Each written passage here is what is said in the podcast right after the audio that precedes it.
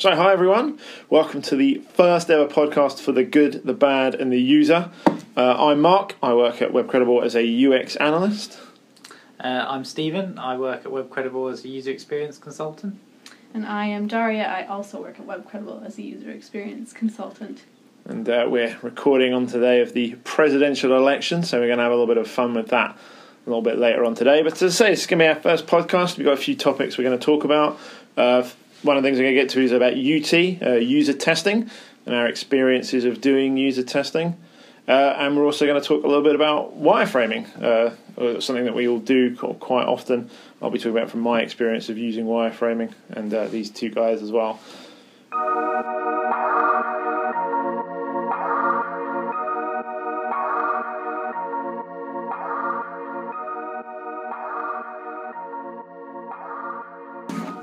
Yeah, like I know from like my time, we kind of always used Balsamiq because it was quick, almost forgive the expression, a little bit dirtier and quick to sort of get a thing out there. So, what would you kind of recommend for that sort of for the uninitiated who want to get it done a little bit speedier, want to get it done quite quickly? Is it you're the tool to do that?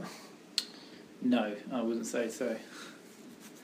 I mean, I, I think the the thing with wireframing is like what is at its heart a wireframe or a prototype. Um, often it's like it's just easier to draw something than it is to explain it. And that's what that's what opening up a graphics program or, or doing a quick mock-up or sketching something on a piece of paper allows you to do is explore what this might look like. And some things are easier to draw and some things are easier to explain. And what i've found is usually whichever route you go down you wish you'd gone down the other. So if you start coding up a prototype you're like it's all very great when you're using all the default elements, but then you start wanting to put a complicated control in, and you're like, this would be so easy in Axure, and then you start going to like JavaScript dependency hell, trying to get it to work as a as a as a code mockup. Mm-hmm. I guess it depends too on what you're most comfortable with and what the the purpose is of the wireframe. You know, how is it going to be used? We've used sketching or making, you know, using post-its and using cardboard and paper, which has worked, which was really fast. And then, but obviously, and then you have some more flexibility with the interactivity because you can literally just, this one goes here, this one goes here. But it's not high, well, not that any wireframes really should be high fidelity, but yeah, whatever you're most comfortable with. If you're the one that has to make the prototype ultimately, you need to, you know how much time you have and you know how fast you're going to be. So it's a little bit about what software is the best suited, but I think it's also about what gets the job done within the constraints and your your ability. Not every project is the right project to learn Xero on. Hmm. That makes sense. Yeah. You know, it, it, it sort of makes sense because I guess, like like you say, it's yeah, it comes down to how you're going to use it. So, as in my example, it's like that quick and dirty one. But then you've also got things like I mean, how adaptable like is Axure to things like mobile testing? I mean, kind of you know, from what I get the sense when I've used it, it's not you know you have to build one then another then another if you're testing it across three different things and i guess it's almost like you say with the workload thing is there a certain thing of like if i do this i'm essentially going to have to do everything three times mm. or i think too it, with the mobile you need to know whether you're just doing the prototype in mobile or if you're going to have to do mobile and full or tablet it's the switching back and forth that can get finicky. You can easily there's a, there's a lot of room for human error with the little functionality. It's just a little button basically yeah you can do it you can do it in Axure and it's clunky and it's it, you're still basically designing a screen multiple times which is a bit of a nightmare and I think tools like Figma which has just come out recently, show a lot of potential because they're not only bringing together. So what's really nice about Axure is you're prototyping and designing in the same program. You're doing the layout, but you're also setting up pages and basic interactivity without having to switch between tools, which is where Sketch is sort of lacking. But neither of them really approaches the actual way that you would describe a user interface in code as being something rules and constraints based by saying this is a header, it's full width up to this point, or it sticks to this side, or it sticks to that side. Which is actually how I'd like to design user interface. Is that how you prefer to do it? Yeah, rather than just like drawing a box and then drawing the same box but slightly narrower, and then drawing the same box but even more narrow. Blimey. Which Slightly is- different shade of grey. Yeah, which is which is responsive design. It's just like just squishing stuff and drawing the canvas multiple times. A lot of the time, it's it would be much easier if you could say this is a component, it's a header, and I want it to behave in this way. Mm. You know, in, under these conditions. Yeah. What about things like um, like there's that big big push now to kind of because obviously everyone's right about responsive design. There's the big push into sort of HTML prototyping. I mean, do you still think there needs to be an Axure before you get there, or is there? A, I mean, do you, would you just uh, is it worth me just going like here's a sketch, whacking it over to developer and going go on have a go, build what you like. Um, how does it go down to mobile? I don't know. Let's just let the screen dictate that once you start reducing its size, which I can imagine a few people probably do after a while. Like I know there's, that There's the saying you give a developer a pixel and he'll take 10. So, I've never heard that. you know, whole pixel perfect design, you want to you want to specify everything because if there's a slight discrepancy, it will get blown out of proportion in code. But I think I think you just again it comes down to what your budget is and what your time is. Um, I know that we've worked in the past where we've gone straight into development and we've had the designer sit beside the developer, and in that way, um, I think it's great because you can start to see, as far as interaction design goes, things that you can't really foresee or try and design down to the details with in a prototype. You can start to see those things come to life uh, in HTML, but it's also a big undertaking. You, know, you have to hire a developer, or if you have in in house, then whether they're free or not. And it, again, how much time do you have to turn it around? And if you need a quick and dirty thing, just testing a proposition, then you don't need to have a full blown interactive prototype. Yeah, and I think what it comes down to is some things are easier to write and some things are easier to draw. Yeah. And code is basically just a form of highly structured writing things. You know, a bunch of instructions from a computer, and some things it's much easier to do that, and that that it'll be easier to make your prototype like that. So if you're prototyping a service and there's lots of like data going backwards and forwards, backwards and forwards, and you basically want to scaffold that, it might be easier to do that with a framework and a developer than it than it would with you know actually a prototype. But if you're focusing on the interactivity or the layout of something, it's much easier to just draw it than to get someone to write the code. If all the code's layout, then just draw the thing. Oh, that makes sense. I mean, uh, I mean, sort of, do, how quickly do you think you should get things up in front of users using things like Axure and stuff? Because I mean, like, like, I know from, I say, like conversion optimization, it's not really so live or die by it. If that makes sense, like I can just do a load of them because it's like, you know what, someone's going to like one, someone's going to like another. But I guess it's like when you're getting through to the final kind of stages, that's sort of A/B testing. But sort of, how quickly do you think you should get them in front of users? As quickly as possible. That's it. As quickly as possible. Well, I guess it depends why you're building the prototype. The prototype's like a test to see what's going to happen. Hmm. It's a test to see it's you know you're exploring what your constraints might be. You're exploring where this idea that you've got in your head might break when it's realized. Hmm. Um, and the biggest area where your idea is going to break when it's realized is when people actually use it. So Yeah. There's different level. Yeah, there's different things that you're testing. Um, whether it's proposition, which is just is there an appetite for something like this at all, and that's going to be very vague and very, you know, you might not even have a prototype or a wireframe necessarily. You might just have prompts or examples of where it could be lacking. But then you could be testing content, or you could be testing interaction, or you could just be trying to get the usability, the the the the, the little issues that you know on a fine tuned, almost finished product. So, I feel like it's very uh, UXer to say you know if you had all the budget in the world, you would test at every stage. hmm. But that's that's the perfect world, isn't it? Yeah, pro- prototyping is like MVP. It's like well, it's like any work really. It's like as little as, as much as you need and as little as you can get away with. Yeah. And it's the same with user testing. Everything's got a budget. Yeah. True. Yeah. Yeah. Don't we? We know about you that one. Yeah. It's it's it's like yeah. I guess like I say, it's it's sort of weird because I guess like. I mean, how do, how do they kind of normally go down with clients? Like, because I, I know like if, if it's internally kind of and you show people the wireframe, there's always that. Okay, yeah, I get why we're doing something like that, but I guess like you know, I used to go along to some clients and go, well, "Why didn't you just build it?" And you're like, "Well, because we want to test it."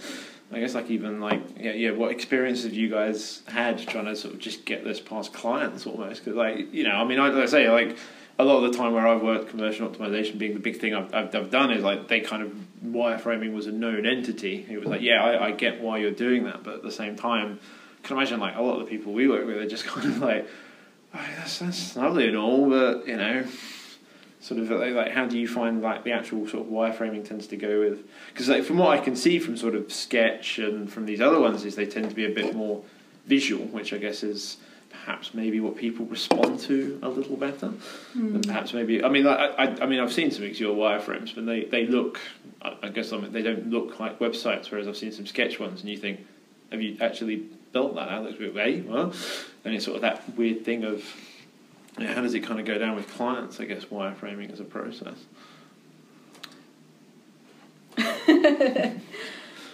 Um, you have to, if you just draw like a bunch of grey boxes, you have to be clear what you're what you're doing, what you're explaining.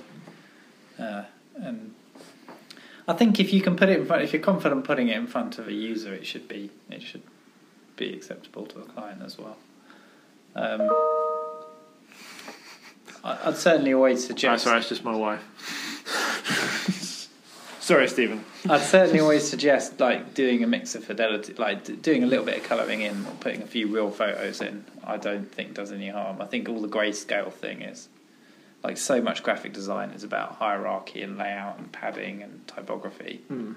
and to boil it down to just like oh, colour and brand, and then you just put those on the end. I don't think it really works like that. I think you can, you'll get some people who put out some really nice looking grayscale wireframes, and people are like, "That's really amazing. I really like what you've done with taking all the colour out." and you'll get other people who'll make some pretty high fidelity ones that you know still look rubbish. It, I don't think that always necessarily comes down to it. Yeah. Yeah, I agree. I think um, you know the the purpose of the wireframe is to get the point across and to do. It's all about hierarchy. So it's not about no color for the sake of no color versus color for the sake of let's add some color. If it's going to get a point across or help communicate something, then that's ultimately the goal. As far as clients being on board, I think as far as agency life goes, I've never really had a problem with it. But when I worked freelance, I had a much smaller uh, situation going on. So I was dealing with a lot more uh, smaller budgets, kind of mom and pop shops, or you know, uh, just not. I wasn't dealing with big corporations, and I had some pretty funny. There's some funny uh, interactions with clients then because they just don't know the process. They're not used to working with designers. Um, they're not used to going through the process of making something functional and testing it and they're kind of always expecting you know this magic box that happens so you tell them you tell the designer what you want and then the designer goes and does this magical creative thing and then comes back with this finished finished product and when you come and you show them something that's like really rough and you're like no don't don't think about what it looks like think about how it works um, it just made for some really funny funny situations. But I mean, they all got it in the end, right? Because Yeah. it's part of the process. But you know, I think they're expecting something designed, quote unquote. And yeah, I've had the same experience, and it's how you position them. If you say like, okay, well, we thought about the search engine and we've done all this work, you know, we've had these conversations about the facets and how that's going to work. I'd just like to send you over some, you know, we, we did some mock-ups of how we think the, I don't know, the, the search filtering will work. Have a look at that. They're going to be looking at this primed to understand the search filtering. Whereas if you just say like, you know, we're at stage two of the design process. Here's the wireframes. Just give them a bunch of wireframes, and it's a bunch of like rubbish designs of a website without any kind of framing of Yeah. why it is that you're working at this fidelity and what it is you're trying to work out at this point, then yeah, they might sink. Yeah, you have to you have to give context to your clients because they don't know the process. That's why they've come to you. So half of maybe even less than half of the job is doing the actual design work and the other half is is taking your clients through the process and being able to communicate with them and set up their expectations and allow them to understand, teach them how to give feedback. A lot of the times you you know sending an email off saying here's blah blah blah can you give me some feedback and then you turn around and complain when they've come back with this list of specific design changes and ideas they've had. Well, can you blame them? You didn't tell them what would be helpful.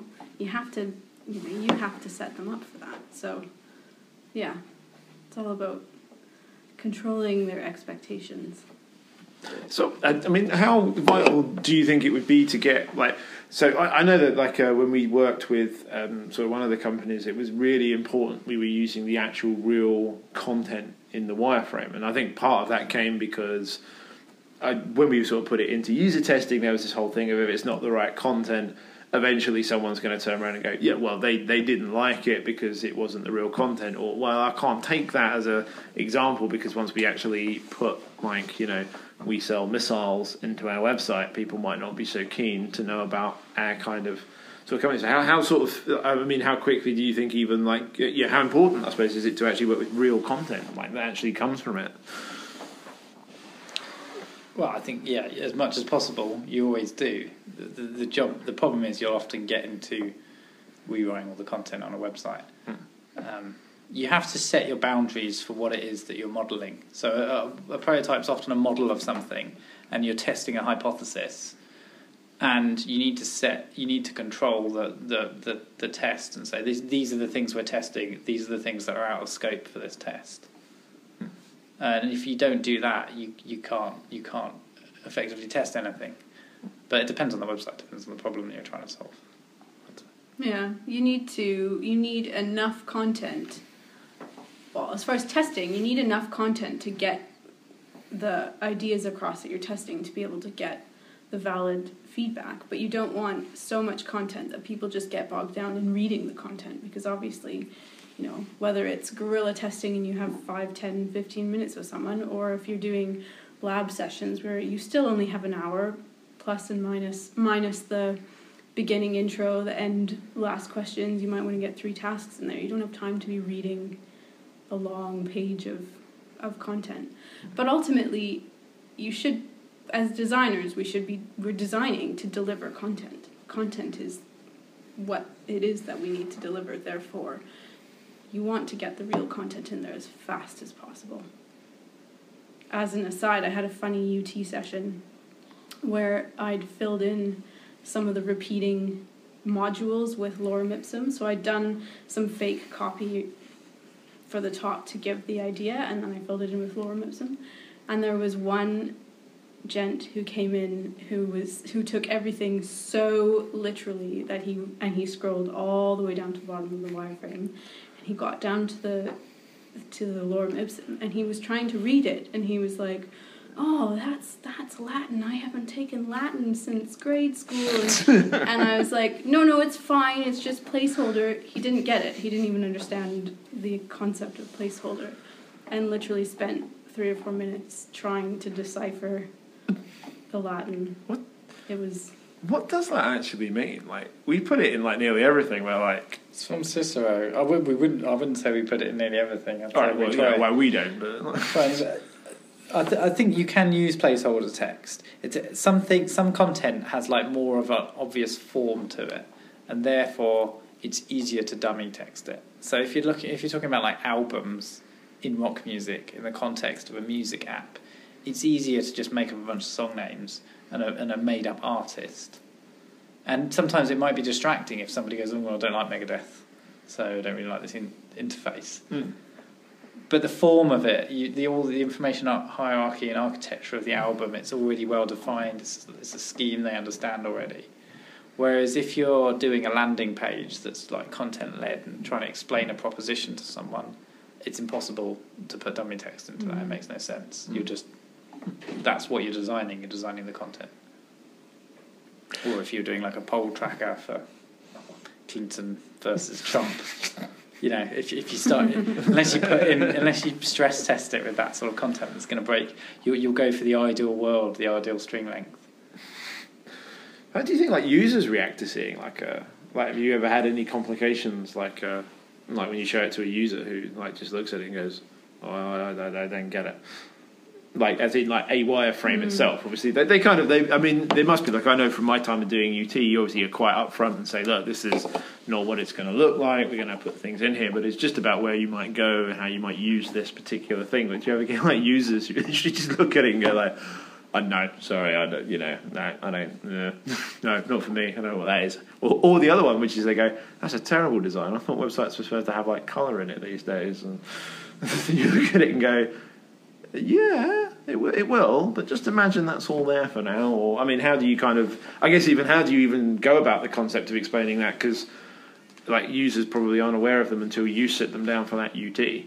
I mean, I hadn't heard of them until I started here. Um, you know, WebCredible, but equally, like, how do you even deal with that when a user first sees one? I think, I mean, you get a whole range of people coming into UT. And again, it comes down to setting up their expectations. So we always do a spiel to explain how it's going to work and the fact that they're looking at a prototype and it's not a finished thing.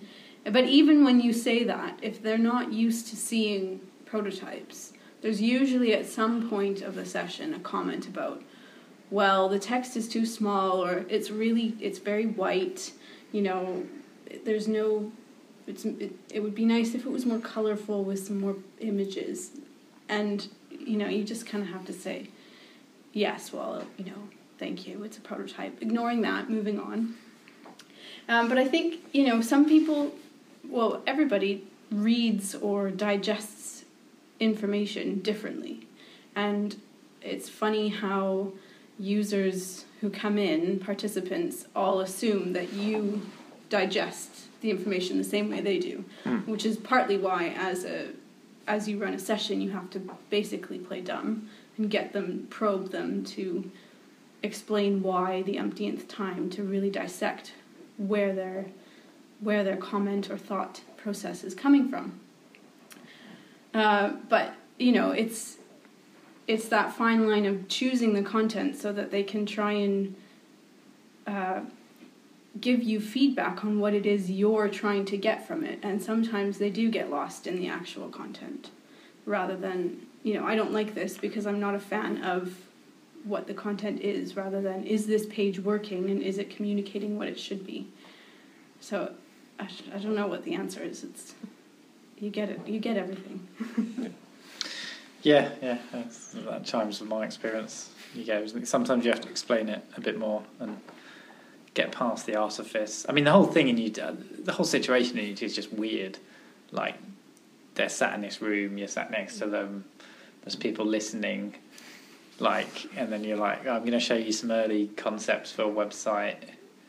Um, and I just want to get your feedback on them. It's, I know, just the setup's just sort of weird. So you have to do a lot of smoothing people through that anyway.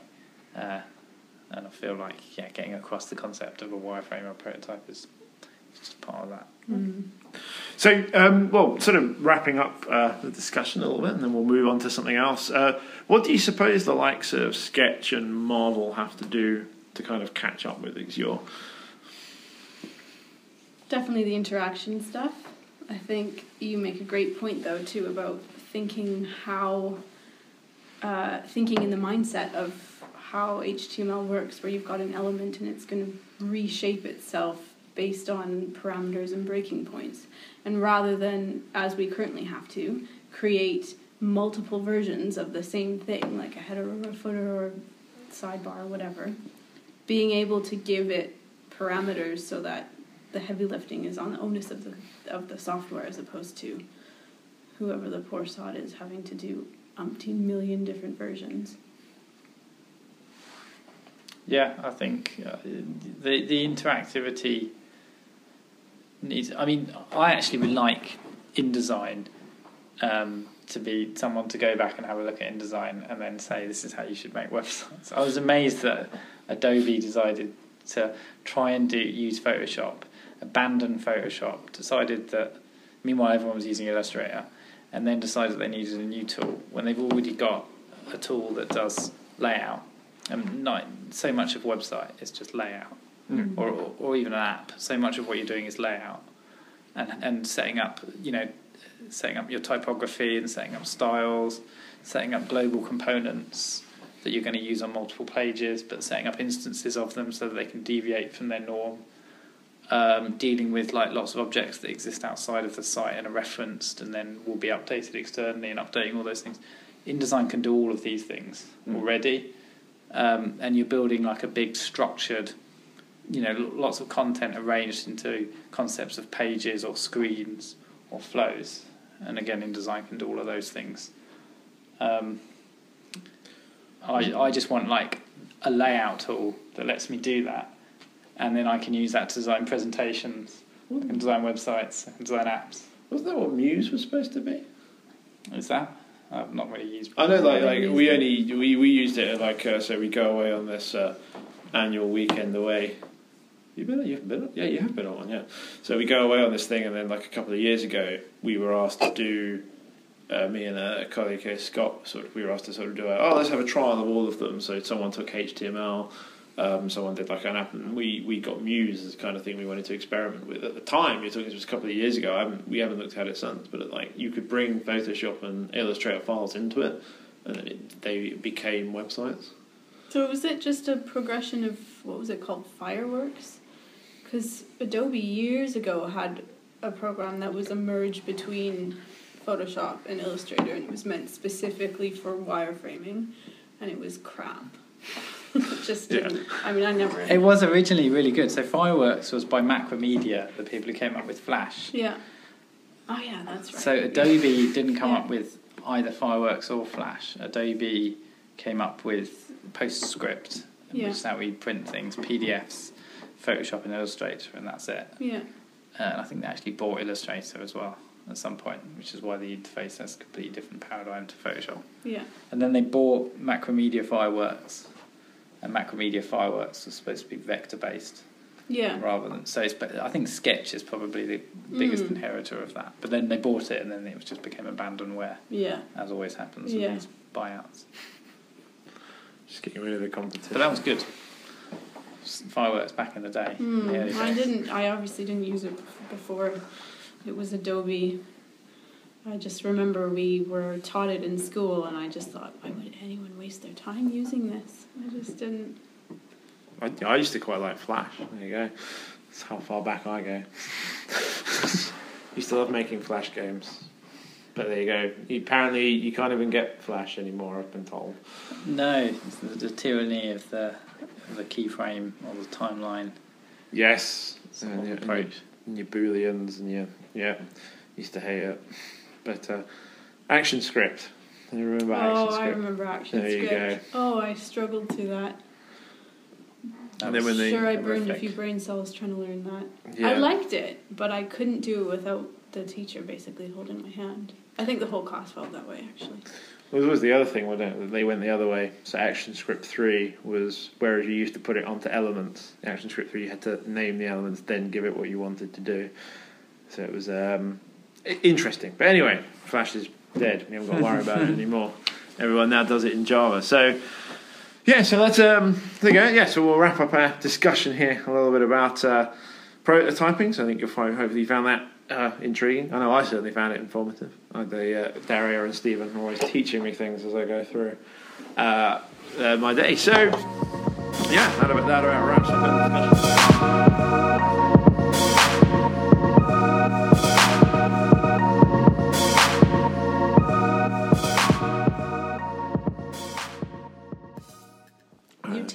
UT.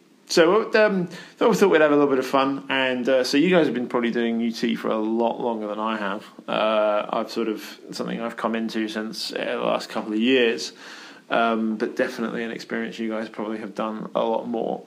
And uh, one of the things that I find really interesting is when people sort of sit and talk about just some of their experiences of doing it, but also just in general some of the funny things that have happened to them as as they're going along. And I'm pretty sure, like I, I mean, I I suppose I can only start off with a uh, the story I had. So I wasn't so much actually doing uh, the UT, but uh, uh, she came into reception, lovely Scottish lady. So um, she came in and she was, oh, I'm here to do user testing. I'm not going to do an accent. I, I felt confident in an accent. You were you were Right, walking I'm Almost towards there, almost you there. were gonna go- walking towards doing a was Scottish like, "Oh, accent. I've come in you got to here." the door and you lost your nerve. I've, I've, I've come here to do a user test. Right, uh, yeah, see, terrible. I don't do accents. And, and it was a woman. That clearly sounded like that clearly sounded like Billy Connolly. So it's like, so she came in, she said, oh, I'm here, oh, I'm here to do some market research. And they go, yeah, yeah. So we sort of said, and we sat down in the kitchen. Now, back then, uh, we'd only been in this office about four or five months.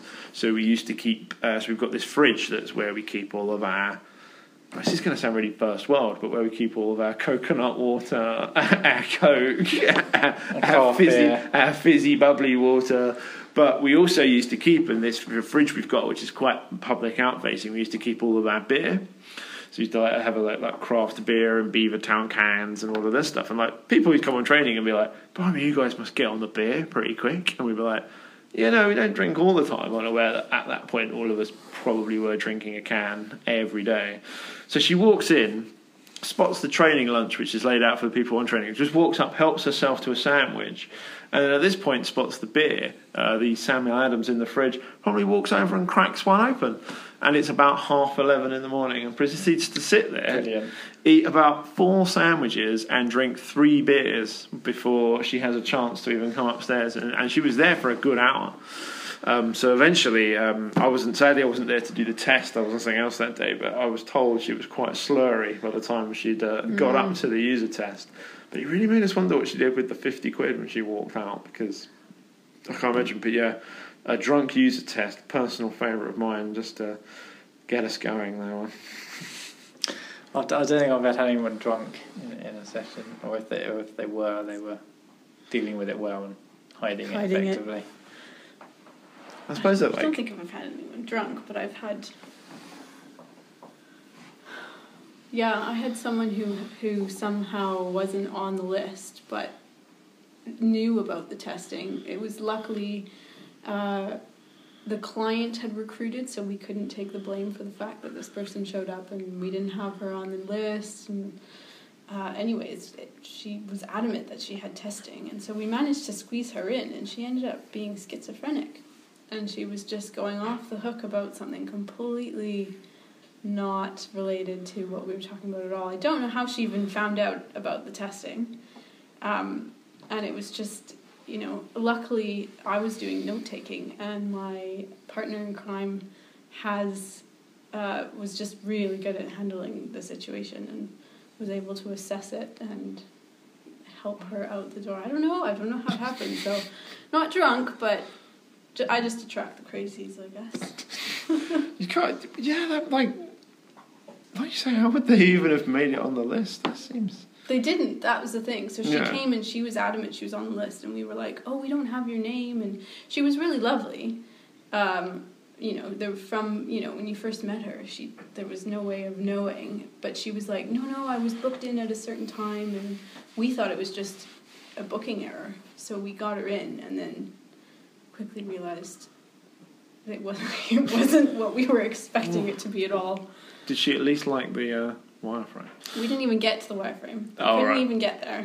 She was just she wanted advice or something rather about around the topic of what the website was about. Anyways, it was just it was entertaining. Yeah. Did she still get the money?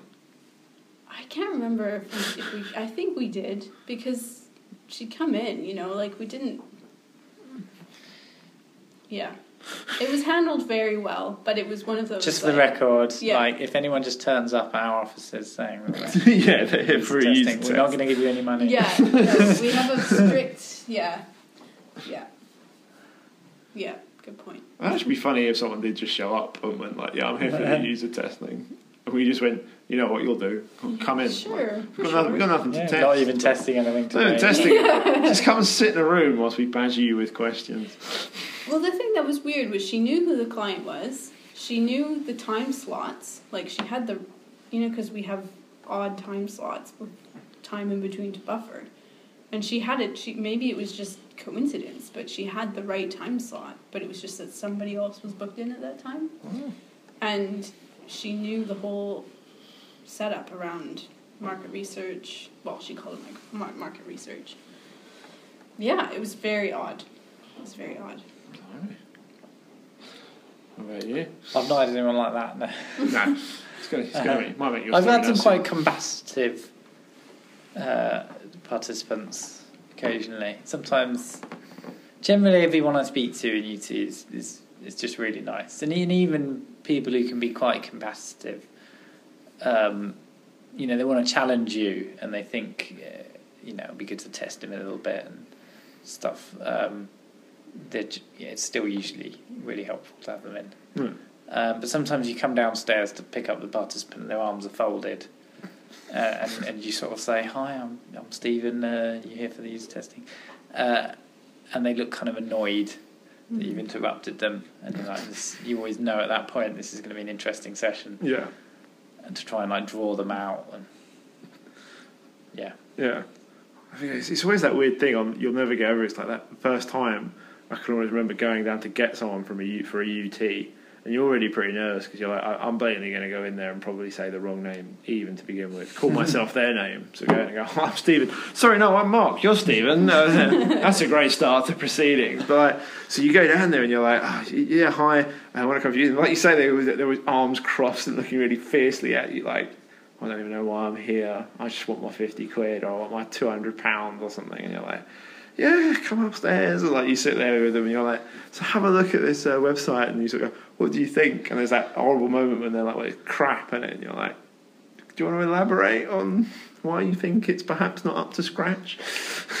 I mean, it's just yeah, like- exactly. That's that's why it's so helpful to put on uh, such a persona, though. I think when you're doing UT, You- there's a moderator's persona that's kind of happy and enthusiastic Yeah. and listening and patient. None of those things are things that come naturally to me, or would be used to describe me. So it's helpful to go into that frame of mind. yeah. Um, and also exhausting. I think that's partly why it's so exhausting when you do a full day of it. You Yeah. know?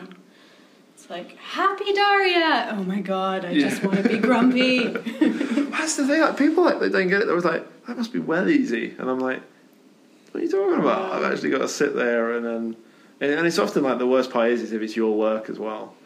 And, like, Yeah. you probably shouldn't be doing Yeah. it. And you're sat there and they're just relentlessly slagging it off, and you just have to like. I'm fighting the urge right now to beat you to death with the mouse that you're currently using. But, but it's all right. Yeah. You're the only one not to like it out of the ten people. But Yeah, you always say like it's okay. I, di- I didn't design this, or these aren't my designs, or yeah. It, or, or or even you like do some sort of word gymnastics of like if the designer if you were to tell the designer the, some feedback on this what would you tell him or her you know even though it's obviously me yeah. Don't have feelings. so, yeah. so that nice. So that point that they they're gearing up in their head like get another job probably would be uh, the way I would go. So, but how do, I mean, how do you deal with the guys that come in like like like like grumpy? Because I, I know from like when I do like the, the training courses here, you often get people like who are you can tell kind of like, like they get after lunch often a bit full and they're like oh he's just gonna keep talking at me for another few hours. But like you know like almost like with the UT, how do you go about dealing with the kind of like I- I've only done a few and then well how do you, deal, deliberately how do you deal with it in training Oh, I just don't care. you just plow on I just plow on regardless. I'm, I'm, I'm here to teach you. you're You gonna don't- learn Yeah, you don't want to learn. Like almost like you know how you used to be. You were like a teacher. Like your teachers used to say, "You don't want to learn. I don't want to bloody teach you," and all that. And you'd be like, "Oh, I'd never be that bitter." And then like literally, I think the first couple of weeks of training, I was like, "Look, you don't want to learn. Just just put your headphones in. I don't care. I'm paid either way." But no, like so. What you kind of do is it, a, a bit like you know, it's, it's like so. I did this UT, and the, this guy was just literally like, like, "Oh, I, I hate the color pink."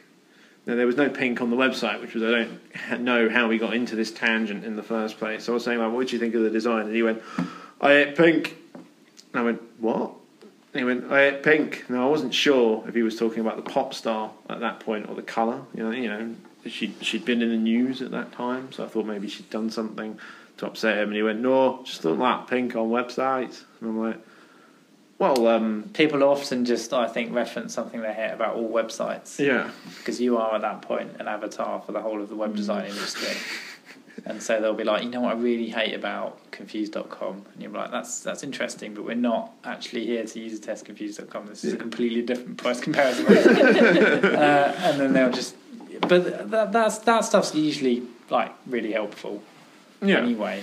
So you just draw it out and I find that either it's either turns into a uh, um, what's it called? It either turns into a venting session about everything on the internet, or it's a I want to show off to you how much I know and how tech savvy I am, even though I actually don't know anything. And they're trying to prove to you all these little things about how smart they are with with digital and Hmm. and uh, and so it's almost like a one-up game and you just kind of have to go okay yeah that's great and pretend that you're really impressed by everything and and keep them on tangent because they can go off track so easily down this road and you've only got your 60 minutes and you're trying to wrap them back up and you've got a million other questions you have to get through Hmm. and you're hungry and you have to pee and you're really thirsty and you just want to get out of the room because it's way too hot. Um, but I guess it just comes down to your ability to, as nicely as you can, be like, that's great. And so, back to this, how do you think X, Y, Z? Hmm. And often people will respond to it, but you do have, you know, I've been in the random session where they just, you have to almost get blunt and rude and just be like, so back to this, Mm. that's great. We're not here to talk about that. So, what do you think about this? We're bringing it back to that. Yeah, there's ne- there's definitely an element of the just well, we're just going to plow on because sometimes you're like, okay, well that's interesting. Let's move to another bit. Now I'm going to show you some concepts, and you're thinking in the back of your mind, he's going to hate them. There's no point. I'm not going to get anything useful out of this. It's just going to be like horrific. Uh, but you just have to go through the exercise. You have to go through your agenda uh, because you will get you will get valuable stuff out. And and you do have to do some rapport building. Like a lot of people are a bit difficult because they're they're nervous. You, mm. you have to mm. make it known that they can trust you. They can trust Yeah. they that when they say something, you're not going to judge them Yeah. or, or laugh at them or make them look foolish. It's almost like that horrible moment when they turn to you and they go like, "Is that what you wanted to hear?" I know, yeah. And you're like, "Oh God, I've made them feel terrible." Like if they're like, you know, no matter how many times you say, "It's not you who's under assessment here," uh, you know. So if you're, if you're struggling with the website, that's just as useful as if you go through it really quickly. Um, so obviously, again, like all that stuff, and it's that horrible moment they turn and go, "Is is that what you want to hear?" And at that point, you want to go, like, you'll hold up a bit of paper and just go, "Just say it's crap."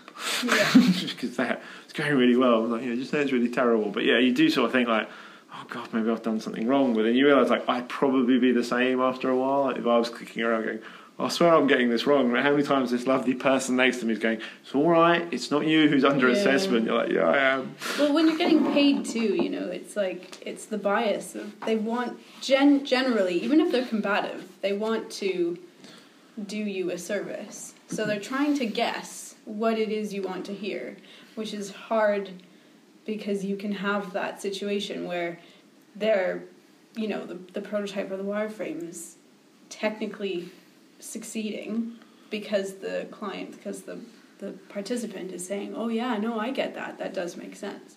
And then you've got happy client on the other side of the wall going, "Yeah, everything's great." And you know actually everything's super crap and you're trying to prove that it's going to fail. But that's when you have to be clever about what you ask next.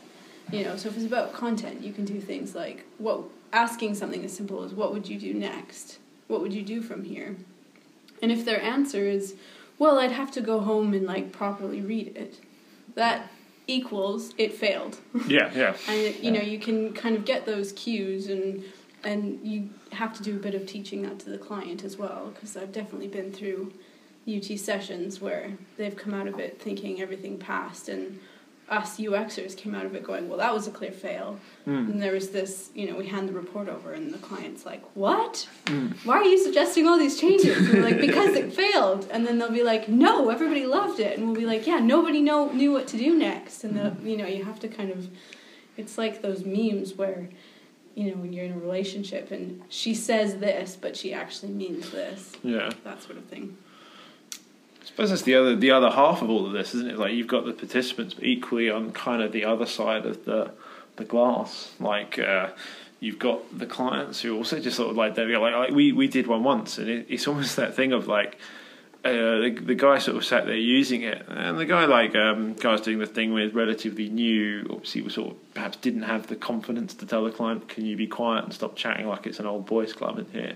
Because they were all getting a bit rowdy, and they're all like, "Oh God, what bloody idiot know how to use the fucking wireframe." And it's like the guy's like, "Yeah, so this is kind of quite an important fella for us to listen to because he's not getting it, and." Uh, this is the first one of the day, so don't immediately label him an idiot if everyone else, you know.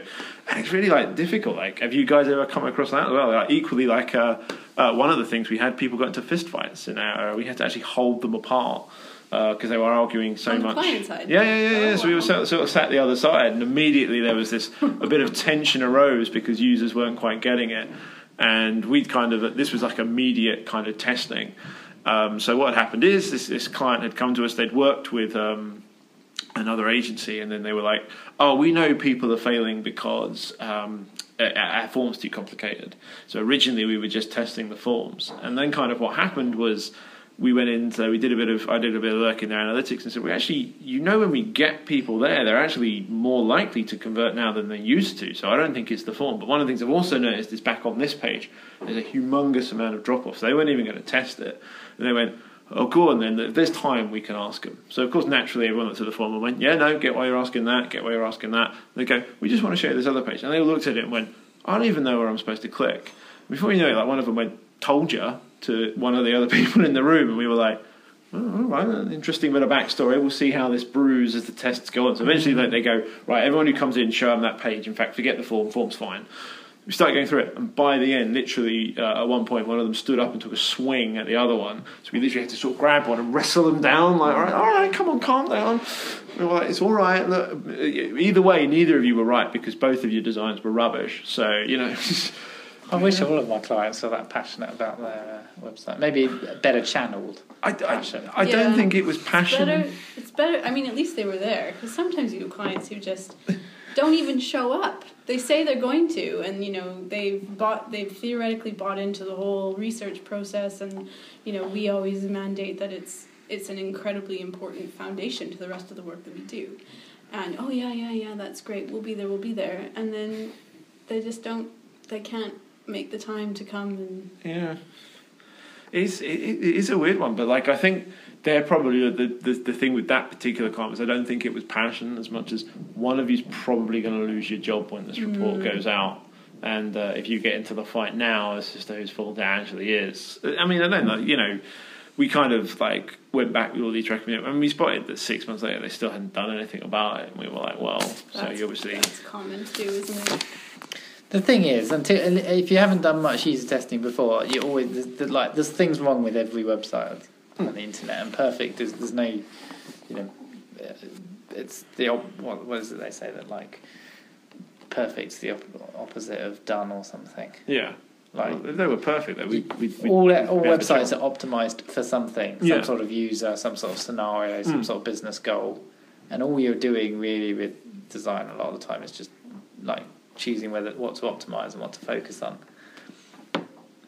Yeah, no. It, well, the thing is, every So if you get somebody who goes in and goes like, "Oh, it's terrible," like you know, that's it. I'm I'm on the line. It's like, well, no, because you've brought us into this situation where we're all in the room and we can make it better, and we've identified it. And identifying problems is like half the work of fixing them. Mm. and if every Yeah. website was perfect, we wouldn't have jobs. So. No, There's no such, that's true. There is no such thing as perfect though, because you know it depends on the scenario, the situation of what you're designing, who you're designing for, what your target is, what you're you know, you can endlessly change because every business is going to constantly be working towards new goals as well, which means everything's going to have to shift. Yeah. So yeah, yeah, no. So uh, equally, uh, I've, I've I've experienced both grumpy, uh, very very grumpy training people who are here for um, they're here to do UT, and then even grumpier clients who are just not happy. And I guess you know, like sometimes like some of them feel attacked, and equally it's that whole thing of like. Uh, you know, they, you come out of a room and you go in and you ask, you know, like I don't know if you've ever had it. You walk in, there's clearly some really thick atmosphere, and the other person that you're doing the UT with just looks at you with this kind of big open eyes, like, yeah. um, maybe I should come outside and have this discussion with you Yeah. because I, I just have to get out of this room really quickly. We had one, um, I think one of the, the difficult things with clients is when they don't fully understand how UT, like they understand that UT benefits, but they don't understand how the UT works in the sense that if you're trying to test usability issues, you need to go through the same questions with everyone so you can get X amount of responses to the same question so you can benchmark like three people got it, four people were confused, and two people didn't get it at all, that sort of thing. And so it's especially difficult when you have clients who try and convince you, or they do convince you that they totally are on board, they understand UX, they may even have a UX title at their job. And then you come into UT and you quickly realize that they don't actually understand how the process of UT works in order for it to be beneficial, and they start derailing the whole thing on the fly, which we've, I mean, I've experienced that What would be an example of derailing? um, so we we had one where, uh, and it was the exact that exact situation where both m- myself and the other UXer was just like to the brim frustrated by the end of the day and needing to take moments away from the heated uh, client room. So one uh, one client was just very basically changed the scope partway through. So it went from a usability test of a checkout funnel to be a research and discovery on e- like e-commerce findability in a way, more social media, that sort of thing. Because one participant that came in quite early on, who was really helpful to us, showed us their process of doing something in, in kind of marketing and, and retail, which then gave this client this whole other idea, who then asked us to completely change our discovery our discussion guide and meant and then every single participant that came in after that our client was changing again and again and again. So we mm. never asked the same participant or she wanted us to, to to never really ask the same participant the same questions which meant we had one response for a million different topics which made analysis incredibly difficult. And they were they were just a very challenging client to try and um, control basically to keep in check. So i think that's that's a challenge of the job as well. When you have clients who claim that they are educated and understand the process and then actually maybe they do but it's in a completely different way than how we run it so I think as well, sometimes it's probably like that frustration, like because I'm sure they'd love to do things like that more. Because it's like like something like like Trenton always says is like, well, everything we do every day, we like we we we've got to that point sometimes when we're a bit, "Uh, yeah, it's nice we do use this, and then like say like someone comes in from an outside brand, they're like, oh god, I haven't done this for so long. Oh, you know, I love the smell of that post-it note glue as I'm putting all of these notes up, and you're like, yeah, because you say we come to sort of do it every day, so it's that weird thing of like you say it's nice when you get a client that's at least a lot more. Yeah, I mean, I'd say broadly, like pretty much nearly everyone, once you s- sat in a UT session, you see the value of it. they get it You, Yeah. you get it. The, the the problem is you sometimes want to like they see what something happen once. Um, in a UT session, somebody will like struggle to use the drop down in the top right or something for the you know login or something, and then they'll be like, okay, that's broken, that's it, and then they'll start solutionizing. Well, we should do this, maybe we should do that, and it's like. Well, hang on. Let's see what happens because we're going to have a whole huge backlog of problems to fix Mm. at the end of this, and that might not be very high on the list. And if one person struggled with it, then that's probably fine. You know, Yeah. yeah at the end of the day, you've got to prioritise. Yeah. Yeah. And I guess too, you know, if they are new to UT, uh, it you know, I appreciate that it's it is a budget that they had to potentially fight for Mm. and then, you know, they want to get the most of it out of it as possible. And so in that particular instant with my UT session that our client might have thought that by changing it every time they could get the most out of it, but actually it was derailing the whole purpose behind it. Mm. So again, it's just about you know setting up expectations and taking our clients through that process. We can all learn something from that. We we definitely did. Anyways, I certainly did. what not to do and how, how to do your job better as not just as a consultant but as a client manager, a client relationship. Cool. Okay, well, realizing we've been uh, babbling on for a while now, uh, really good stuff. So.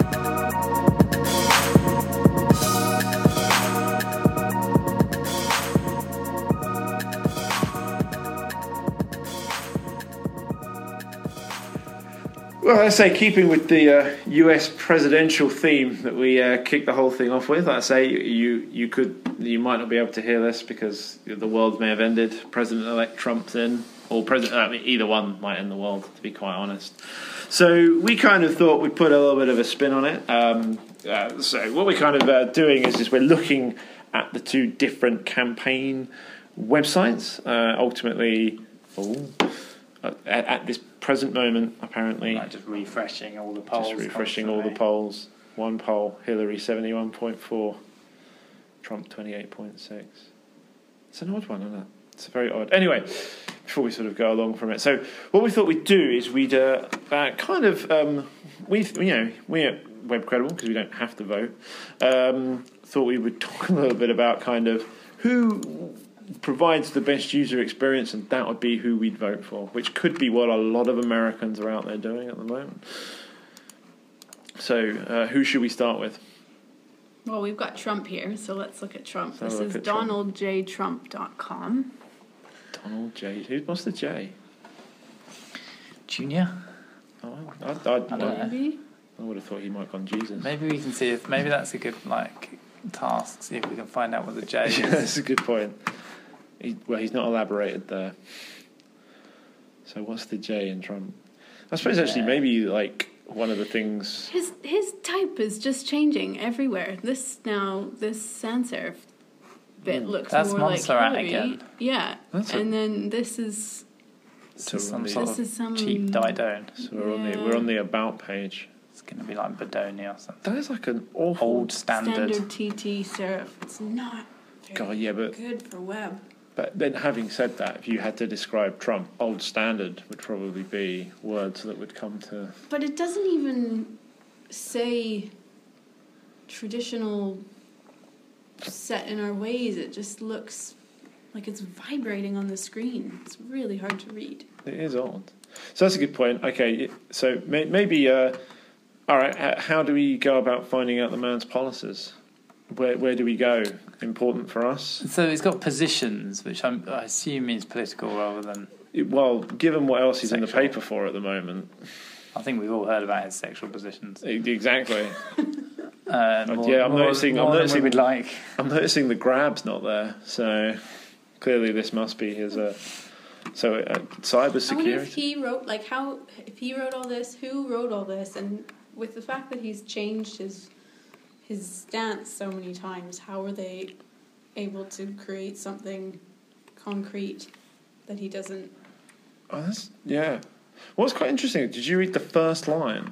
So you'd think, right, I want to read this man's position, and then the first line in it is to view Mr. Trump's position, visit a completely separate website. Healthcare reform. So why is it not? Oh, Oh, it's a PDF. oh, come Oh, on, it's Trump! got a PDF. Dear me, Okay, well, assets. Dot bit, Donald J. bit Trump. back back of the envelope, isn't it? And It's in like this has been written in Word. Looks just like it's in. It must be harder to change a PDF though. It's weird because it seems to be competing with the page it's on. Yeah. Because there's a whole page of content here of like copy, and then at the top it says visit another page, which is like competition. Okay. Flip All right. over Then, so how do we? Hillary. So how flipping over to Hillary? How do we? Oh, so she's gone for issues rather than. So where do we go to hear her thing? So she's gone issues rather than positions. It's got a Well, I think- nice, clean layout, easy to find. She does. I've never had a website. I've never had a client who didn't want a website that was clean. No, They always but always it's say whether clean. they can actually achieve it or not. Mind you, I find this thing of odd boxes on the issues page like. It, I don't know. It drives like I'm not. I'm not OCD. I'm um, not at all. But you know when you see different sized boxes, part of your brain is just going, "What? Why? What? What?" I just Well, want to she's line all these things She's up. She's gone for the Pinterest But the thing is, is that the top three, starting from the left, are all the same height. So it makes it look like it's not the Pinterest style until you start to scroll down, and then you realize, masonry layout, isn't it? yeah, You're right. Yeah, you start to think there's a consistent grid, and then And there's not. and then it looks broken until you scroll down, and then you realize, But like, it almost makes you like. I mean, part of me almost thinks like the one thing I have with that is, does she think those things are more important because they're taking up more space? she's got quite a different like information hierarchy. So Mm. you go to Trump's thing. Yeah. He's got positions, and then he's got one, two, three. He's got like twelve areas or something, in alphabetical which are like well. childcare, economy, education, energy. Well, there's no inherent hierarchy to those things. Well, that's what I mean. Like, So- they're, they're just in alphabetical order. Like, part of me would be like, so obviously, like his big thing has been like, let's build this wall to keep Canada out. Uh, you oh, sorry, put- Mexico and Canada. Apparently, he's going to eat both ways. But um, like, so you would have thought like I'd, I'd want to make like uh, you know if I was a, a campaigner, my, my thing would be right. So I've I've done my stall on immigration and the economy. Those are my two big things. that you'd almost want to make this. It's almost like. Oh, I want to contact with the American voter, which you know we hear he does by a certain organ, and childcare, which like I, I haven't heard him talking about either one of those in the news, and it's just sort of I mean when you go on to Hillary's, Hillary's is, is well all right, or you've got it. So she's got this. So if you click onto all, so she's got this weird tab system. There you go, fair tax. Yeah, it's just like a portfolio site, isn't it? yeah. really. That's true, This, yeah, this yeah. layout is is you know So she's got much bittier. So she's broken it down to issues, and then each the granularity is. So he's got he's got like twelve pages or something approximately. I didn't actually count, and then each page is quite long, and itself has loads of bullets. And she's basically broken it up into like the bullets Mm-mm. as a lead that then takes you to a page. But they're More nice content. pages. It's well, very hers, nicely. hers is easier to find Yeah.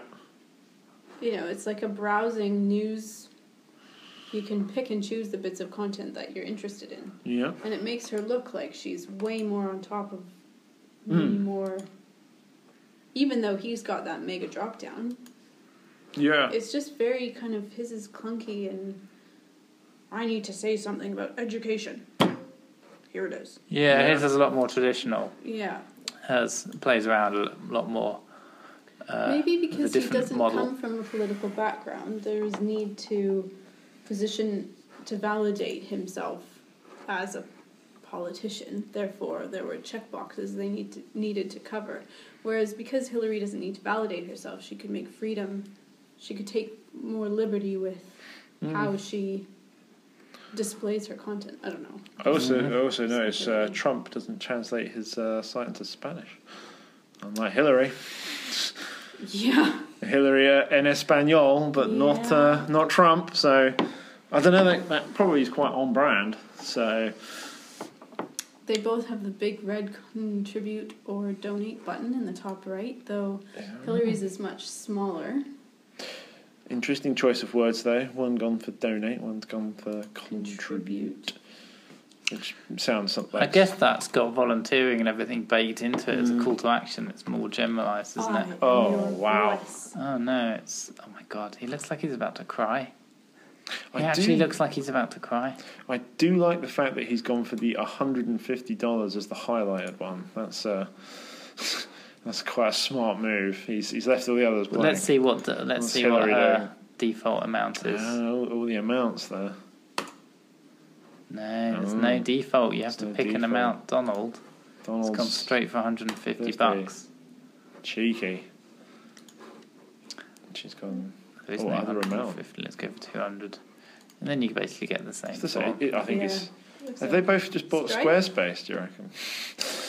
Oh, maybe. They've just they've both put just like off the No, shelf. well, there's, there is an off-the-shelf platform that pretty much everyone uses these days for off the political shelf sites. political platform because that is basically the same page, isn't it? That is. Yeah. Yeah. So It's both their information. donate, well, their contribute and donate pages. Are, yeah, I mean, his looks like obviously he's got Trump on it, and then hers is They've just styled it differently. yeah. At least, yeah. Oh, I just. I just don't know. Yeah, Tomorrow morning we will see that's true. the state of the rest of the world. They're uh, very odd. So, well, I would say that, like, based on the UX, Hi- Hillary wins for me. I, So I'd- I, I feel I I'm mean, more I'd clear. say the, the standard UX get out clause of like without knowing the user needs and the business goals. Well, I guess I know it's business goals. He wants to win the election, yeah. but without doing any research Oh, well, into yeah, that's how the people he's appealing to, you know, what what they need to be convinced of that. It would be hard to say. But I if this was a user test and you had to give your opinion, because you don't want to speculate what anybody else could do, so if you are the audience, If you are an American voter, Stephen. yeah, His website just looks amateur and middle, middle of the road, and just it that doesn't do a single thing that hasn't been done before. Like it's not trying to do anything new. It's inherently non not progressive, is it? yeah. Much like Donald Trump. Um, and it, it just doesn't appeal to me. Yeah. Yeah, Hillary's feels more fresh. So, uh, yeah, Three for Hillary then? three for Hillary. I'll go with Hillary. Yeah. Go with Hillary. Yeah. I think, as I said, it makes out very obvious. But is there confirmation bias? You know, I'm happy with. I mean, hers is typography led, which I really like. Yeah. Like the Yeah. fonts up front and center, and the letter, the the What's she used here? the sizing for is just right. Um, that is a good Already? question. Sharp Sharp, unity. Oh, that sounds like a terrible tribute band. Custom. Oh, Really? Ah, she built her own. so she's even had her own type commissioned. Wow. Hillary's story, new adventures. It's quite nice. So it's based on based sharp her sense. sense. Who did it? Oh, Who did they hire? Uh, village. No, but that's just uh, Foundries. going on a search now to find Incubator. made this film. oh, they did Post Grotesk. Oh, and Freya. Uh, Ah. Okay. So three for Hillary then, and we yeah, no, lovely Wow. font, like, and generally nice typography, and it's quite a readable site. It's very attractive. Yeah. cool. Oh, that's interesting. She going through her timeline, sort of validating who she is and how she stands in a political realm Oh, there's Bill. versus. So she's had to validate herself as well. Whereas if my theory is my hypothesis is correct, then Trump's trying to validate himself by checkboxing all the types of um, uh, topics he should be taking a position on. Well, sort of Hillary's always going to have the surname, isn't she? Yeah. I'd love to see the traffic. I wonder who actually gets more. I wonder how much the website, where the website plays a role. Try SimilarWeb. Go to go to SimilarWeb. Maybe we What's can leave it. similar web. So the SimilarWeb uh, will give you a kind of yeah, that's it. Click their advertising. Make them pay for it. Exactly. Even though we're not really going to use it. So yeah, whack whack the website you want in there. Uh, I've now lost. There she is, Hillary Clinton, Hillary Rodham Clinton. So we could find out her middle name easily. No, I just knew that. Oh. But Donald, Partly because I can always remember when people used to say it. All right, here we go. So she's the the 3,000th most visited site on Earth. And Donald J. Trump, which sounds a bit like, makes him sound even more Homer Simpson. Does make him sound like Homer Simpson. Oh. Ooh. Not much between them. Seven hundred. and- Oh, Ooh, Hillary there, just just Trump, just just, just trumping Trump by by a, by a hundred or so. by a hundred or so. Three hundred. She had a big dip in the summer. It's true, but again, so eighty-two percent of her traffic's from the from the states apparently, which I know sounds daft, but I, I wonder if Trump can eighty-four more Canadians. More Canadians are worried More, about more Trump. Canadians are worried about There's not much in it, really, is there? There's But then not. That's- that's where do pretty- they get this? Yeah, that's pretty like. What's their methodology? No, I don't know. I'm not going to get into that. I'm pretty sure they. Estimated data. Yeah, Give or take, yeah. What's the give or take? yeah. Oh, we've just had a. Give or take ninety nine percent. Yeah, we've literally just had a blind guess. I don't know. They're never normally far wrong Yeah. um, in the sort of times we've been working with them. But yeah, so there you go. Interesting. According to that. we that, will see in less than twenty four hours. less than 24 hours, we Well- will know. Less than twelve hours. Oh God, yeah. We should Fine. know in the middle of the night, you know, like whether the key states, But it's true. Yeah. I'm not going to stay up whether though. Hi- Hillary's firewall has maintained. I stayed up for a few of the others. I stayed up for Bush Kerry. That was disappointing. Uh, well, I'd rather have Bush than. Uh, Bush seems like a some modicum of Yeah. uh, decency and what can we do? thoughtfulness, competence.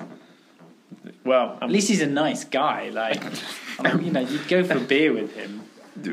well, no, because he's a reformed alcoholic. So I think the last Well, thing I'd he'd go for go a beer, for a and bit. Well, yeah, sit there and watch me. sit there and watch you drink. He could drink a coke. usually what drinking And with, with- and like with- anyway. And with those words that George Bush would be better than Donald Trump, we will uh, we will leave you. So thank you very much for listening. Uh, again, yeah, as I say, this is our, our first one, but it'd be great to get any questions you guys have. Uh, and send them to hello at webcredible.com. And uh, next time we can Put a answer. subject in there. No, no, just podcast, um, so that we can filter through. yeah, make, probably sensible. Yeah, web. Yeah, it's a very good idea. There you go. Improving on the fly, even Yeah. prototyping as we go along. Yeah. So yeah, uh, make the make the subject line podcast question, and we will uh, happily answer them next week. Obviously, we we won't get to all of them if you send us a lot, but if there's a general theme that's coming out, uh, we can go along from there. But yeah, so Cool. goodbye from me. So I've I've been Mark, I've been Stephen. I still am Stephen. Still am Daria. and I might be Daria next week. Who knows? Who knows? See you later, guys. Thank you all. Ciao.